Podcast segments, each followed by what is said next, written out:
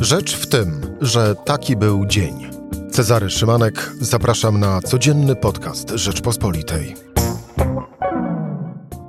Środa, 24 listopada. Premier Morawiecki szuka poparcia w Europie dla działań wobec kryzysu na polsko-białoruskiej granicy. Szuka i się spotyka z liderami krajów nadbałtyckich, grupą V4, Francją, w planach Niemcy i Wielka Brytania. Tylko czy nie za późno? I najważniejsze, co ma z tych podróży wyniknąć? Już za chwilę moim gościem Jędrzej Bielecki. Rzecz w tym, że zapraszam Cezary Szymanek. Słuchaj na stronie podcasty.rp.pl. Włącz Rzecz w tym w serwisie streamingowym.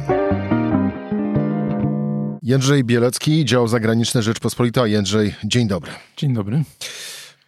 Ofensywa dyplomatyczna czy ratowanie twarzy? No jedno i drugie trzeba by powiedzieć. Y, ratowanie twarzy w tym znaczeniu, że y, takie działania, bliską współpracę z przede wszystkim Niemcami, y, kraje bałtyckie, a głównie Litwa podjęła latem tego roku, więc to już jest prawie pół roku później. No ale też ofensywa dyplomatyczna, no bo jest plan, który premier przedstawił w liście do Parlamentu Europejskiego, siedmiopunktowy, yy, no spotkał się, spotyka się z najważniejszymi przywódcami Europy, więc yy, jest to też jednak odmienna sytuacja niż do tej pory była. E po spotkaniu z prezydentem Francji, Emmanuelem Macronem, e, Mateusz Morawiecki powiedział tak, cytuję, chcemy zaprezentować pewien program spójnych działań. Rozmawialiśmy o wzmocnieniu sankcji na Białoruś. Gdybyśmy otworzyli dzisiaj bramy naszej wschodniej granicy, to większość tych ludzi chciałaby się przejść do Francji, Niemiec czy innych krajów zachodniej Europy. Koniec e, cytatu. I wróćmy do owego programu spójnych e, działań. Program spójnych działań, czyli co? No, to jest program, który został y, rozpisany na siedem punktów. Część z nich jest konkretna, ale większość jest dosyć ogólnikowa. Jest to na papierze najbardziej ambitny program polskiej polityki wschodniej od czasów Partnerstwa Wschodniego Radosława Sikorskiego który przygotował wówczas z, ze Szwecją. Y, no ale tak jak mówię, tam część z nich tej rzeczy jest ogólna mowa o y, solidarności, o przechodzeniu ze słów do akt, do, do czynów, o tym, żeby nie podejmować żadnych decyzji bez konsultacji z krajami najbardziej dotkniętymi, czyli takimi jak Polska i państwa bałtyckie, o wspólnej polityce energetycznej, o koordynowaniu działań z, ze Stanami Zjednoczonymi jak rozmawiałem dzisiaj z y, dyplomatami Włoch, Hiszpanii, Francji i Niemiec, y, no to y, oni w zasadzie tylko co do jednego punktu zgadzają się. To jest ten punkt dotyczący solidarności. To znaczy, przypominają to akurat Włosi, że kiedy Lampedusę i inne wyspy włoskie zalewali imigranci, wtedy Polska mówiła, że to nie jest jej sprawa, że ma to gdzieś. To był ten rząd PiSu. Włosi się inaczej zachowali, zadeklarowali solidarność, zrobili zrobili to dlatego, że doskonale wiedzą, że to jest wspólne wezwanie dla Europy, ale stanowczo oddzielają wszystkie inne kwestie. Oddzielają przede wszystkim kwestie praworządności. Y, uważają, że y, żeby doszło do Y, żeby z tego, z tego powstało coś trwałego, żeby to nie była taka krótkotrwała odwilż, tylko y, poprawa stosunków między Polską a Unią Europejską, to Polska musiałaby zrobić kolejne kroki, przede wszystkim w odbudowie niezależnego sądownictwa, niezależnego wymiaru sprawiedliwości i polityce klimatycznej, a bez tego, no to jak opadnie ten kryzys, no to po prostu wrócimy do na dawne kolejny, czyli konfliktowe kolejny. To słychać we, we Włoszech, ale podobne zdania są we Francji. Y, tam słyszę na przykład, że współczesna demokracja opiera się na y, oddzieleniu władz wykonawczej, sądowniczej y, i ustawodawczej i że po prostu Unia Europejska inaczej nie może funkcjonować. Więc to jest y, no, taki sygnał solidarności wobec tego zagrożenia imigracyjnego, natomiast nie, po, nie, nie, nie rozlewa się on na ogólny stan stosunków między Polską a Unią Europejską. Czyli mówiąc inaczej, premierowi Morawieckiemu w Europie nie uda się przykryć problemów z praworządnością i skonfliktowaniem z Unią Europejską kryzysem migracyjnym. Y, no nie uda się i też nawet w ramach tego siedmiopunktowego y, programu, który już jest bardziej zawężony, no bo nie obejmuje praworządności, y, no jest bardzo wiele otwartych kwestii, bo na przykład co słyszę w Niemczech? No Niemcy mówią, dobrze, wspólna polityka energetyczna, ale przynajmniej oni tak mówią, bo w Waszyngtonie można coś innego usłyszeć. Nord Stream 2, y, jeżeli y, y, powstanie, tylko być może później albo na innych warunkach, ale to będzie coś, co będzie negocjowane między Berlinem a Waszyngtonem i Moskwą, a nie z udziałem Polski.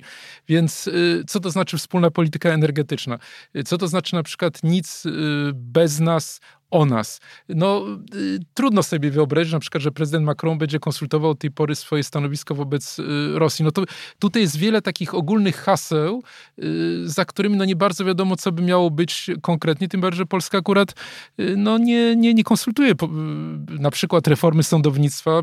Minister Ziobro nie konsultuje z Brukselą wcześniej, zanim y, ogłasza to. Czy w takim razie 7 punktów to bardziej 7 życzeń? Y, ja bym powiedział bardziej może haseł, bo chyba jednak na tyle jest realistą premier Morawiecki, że wie, że to nie są rzeczy, które są w jakimś tam stopniu do wykonania y, i że też nie ma siły sprawczej, żeby właśnie tą dynamikę rozbudzić. No wie doskonale, że Polska nie ma takiej mocy, aby fundamentalne rzeczy y, no, zmienić. No weźmy na przykład przykład transatlantycki. No w tej chwili Amerykanie budują wspólny front całego Zachodu, który ma ostrzec Rosję przed ewentualną inwazją na Ukrainę. No i teraz trudno sobie wyobrazić, że Amerykanie będą to robili, bo tak chce Polska. No to nie to, że oni robią dlatego, że tak chce Polska, tylko logika jest kompletnie odwrotna. No po prostu oni tak robią, a Polska co najwyżej podpisuje się pod tym, wpisując to jako punkt, więc to jest... Y, Właśnie, a propos y, tej logiki, y, no bo ta ofensywa, w cudzysłowie rzecz ujmując, a właściwie bez cudzysłowia, powiedzmy wprost, normalne obowiązki bycia premierem e, kraju, który zmaga się z takim, a nie innym kryzysem na e, wschodniej granicy.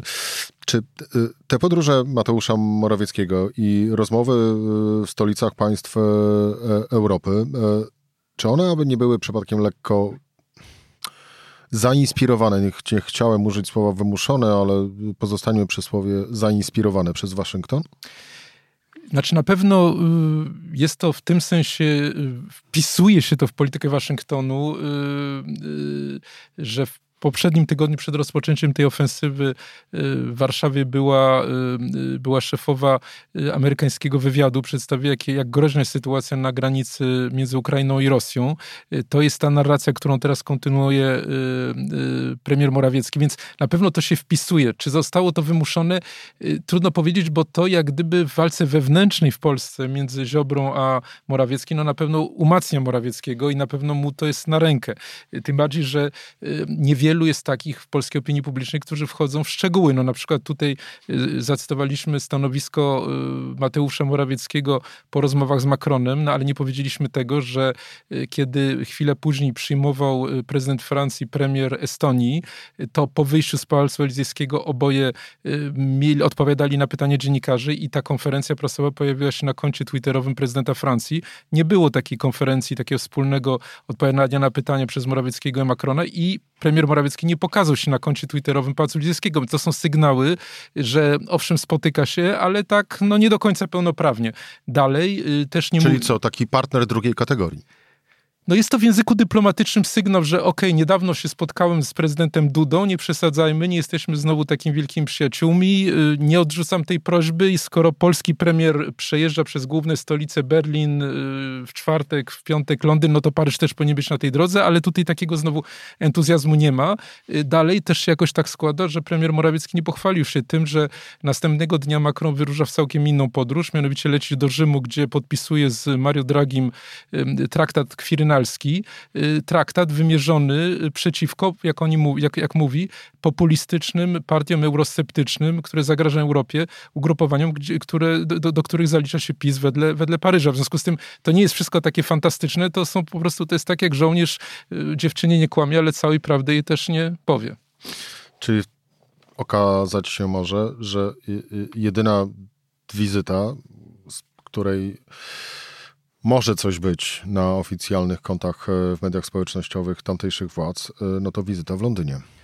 Y, no, oczywiście tutaj y, sytuacja jest inna, bo Johnson sam y, jak gdyby nie grzeszy stronie od populizmu, doprowadził do Brexitu, jest w pozycji słabości w tej chwili, rozważa uruchomienie artykułu 16 układu rozwodowego, który by wysadził całe porozumienie z Unią. Chodzi o problemy w Irlandii Północnej, więc szuka sojuszników, jest w potrzebie. No i w związku z tym na pewno takie, takie, takie, taka konferencja byłaby dla niego ważna, tym bardziej, że mimo gwałtownego zmniejszania zwiększania się liczby Polaków, którzy są w Wielkiej Brytanii, no wciąż mówimy o setkach tysięcy ludzi, którzy po części mają obywatelstwo, po części mogą głosować. No jest to dosyć istotne e, dla niego propagandowo czy wyborczo. Później będzie Berlin. Eee, Jędrzej, co z tego wszystkiego zostanie nam licząc o miesiąc od piątku? Znaczy, to, co może zostać, to jest y, udział w takim wspólnym y, froncie, budowy wspólnego frontu Unii, który, miejmy na to, miejmy nadzieję, zapobiegnie wojnie na Ukrainie. No to byłby najważniejszy wkład Polski w taką większą grę. Y, na przykład, kiedy premier Morawiecki grozi, że zamknie całkowicie granicę z Białorusią, no to, to jest konkretny sygnał. To jest, to, jest, to jest coś, co może ostatecznie dobić białoruską gospodarkę. To jest, to, to, to jest jak gdyby jeden, jeden y, poziom. Drugi poziom już to już jest życzeniowy, no to mogłoby to być początek pewnej ofensywy. Skoro otworzyliśmy pewne kanały, y, skoro na przykład y, Morawiecki ma szansę porozmawiać w cztery oczy z najważniejszymi przywódcami Europy, to może ustalić w takiej okoliczności, co naprawdę, jak naprawdę wyjść z tego klinczu y, w sprawie praworządności, uruchomić środki unijne, w ten sposób przyczynić się do stabilizacji kursu złotego, do y, powstrzymania spadku tempa wzrostu gospodarki i tak dalej. No, każdy przywódca by to zrobił. Problem polega na tym, że no, wątpię, aby to wszystko było możliwe, dlatego że układ władzy w Polsce jest coraz mniej sterowny. Y, w obozie Zjednoczonej Prawicy jest coraz więcej blokad. Stanowisko jest coraz mniej racjonalne. Wypełnienie bardzo skromnych warunków, jakie stawiała Unia żeby uruchomić fundusz odbudowy, no nie okazało się niemożliwe. Przypomnę przede wszystkim przywrócenie niektórych sędziów do orzekania i likwidacji Izby Dyscyplinarnej. Więc jeżeli y, coś, co nie mieściło się w głowie takim politykom przyszłości jak Silvio Berlusconi czy Margaret Thatcher w Polsce, owszem, jest wykonywane pod adresem Brukseli, coś zupełnie nieracjonalnego, no to trudno mieć nadzieję, że Polska wykorzysta ten, ten, tą, tą chwilę takiego porozumienia, żeby przekształcić co coś bardziej trwałego. A gdybyśmy wykorzystali, pogdybajmy. No gdybyśmy wykorzystali, no to oczywiście y, to może moim zdaniem uratować władzę PiSu przed najbliższymi wyborami. To znaczy, gdyby się okazało, że y, no nie trzeba daleko szukać, bo mówiliśmy o, o, o Dragim, on zastał y, na początku tego roku, w lutym, bardzo złą sytuację we Włoszech, rządy, rządy populistów, kraj, który od 20 lat nie rośnie, bardzo eurosceptyczny i tak dalej. I dzięki programowi Funduszowi Odbudowy, przyznajmy, że dużo większemu przypadku Włoch niż Polski, y, uruchomił całą dynamikę reform. Nikt nie wierzył, że tyle miesięcy po zostaniu władzy jest, jest popularny. Zmusił nawet y, y, y populistów z, z, Ligi do poparcia tego porozumienia z Macronem, więc to jest wszystko możliwe. I tutaj taka dynamika y, moim zdaniem byłaby możliwa y, bardzo ograniczonym kosztem, no ale boję się, że w polskim aparacie władzy doszło już do takiej radykalizacji i takiego odcięcia się od rzeczywistości, zaczynając od Jarosława Kaczyńskiego, że bardzo byłoby to dla mnie zaskakujące. W tym wątku postawmy kropkę, e, ale też wybiegnijmy w przyszłość w kontekście mm, powodu, dla którego to, co obserwujemy teraz, yy, się dzieje. A więc po pierwsze, kryzys na granicy polsko-białoruskiej. Yy, czy on wygasa właśnie? No to jest trudno powiedzieć. No, to, co widzimy, no to, to, to, to, to owszem, nie ma już bezpośrednio obozów przy przejściach granicznych, tak jak na przykład w Kuźnicy. Y, ataki powtarzają się, ale być może są mniej liczne, mniej brutalne. No ale pamiętajmy, że y, akurat zresztą w najbliższym numerze plusa i minusa będzie taka obszerna rozmowa z Edwardem Lutfakiem, najbardziej chyba znanym strategiem amerykańskim, y, który mówi w niej, że Rosja Y, być może nie potrafi nic dobrze zrobić, oprócz jednej rzeczy. Ma najlepszą politykę strategiczną na świecie, górującą zdecydowanie nad Stanami Zjednoczonymi, nad Chinami, na jakimkolwiek krajem. Więc jeśli tak, to to jest gra rozłożona na bardzo długi czas, y, bardzo przemyślana przez Putina i po prostu myślę, że to jest tylko y, jakaś tam faza w tej całej grze. No on nie, nie uzyskał tego, czego tak naprawdę najbardziej chce, czyli uregulowanie rozwiązania sprawy ukraińskiej i dopóki to się nie stanie, no to nie ma jakiegoś tutaj y, możliwości trwałego pokoju. Czy ta gra właśnie Putina y, toczy się o to? O Ukrainę? No moim zdaniem zdecydowanie tak. To znaczy... Czy o coś więcej jeszcze? Znaczy, gra o Ukrainę to jest gra o odtworzenie imperium.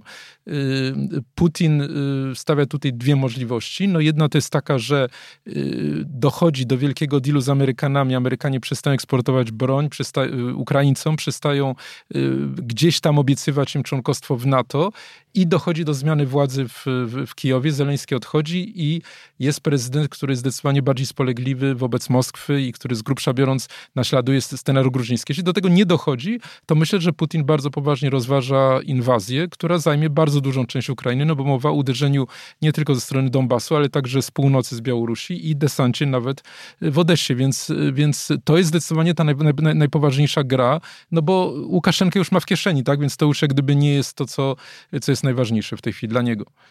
Jędrzej Bielecki, dział zagraniczny Rzeczpospolitej, dziękuję Ci bardzo za rozmowę. Dziękuję. To była rzecz w tym e, w środę. Cezary Szymanek, do usłyszenia jutro o tej samej porze.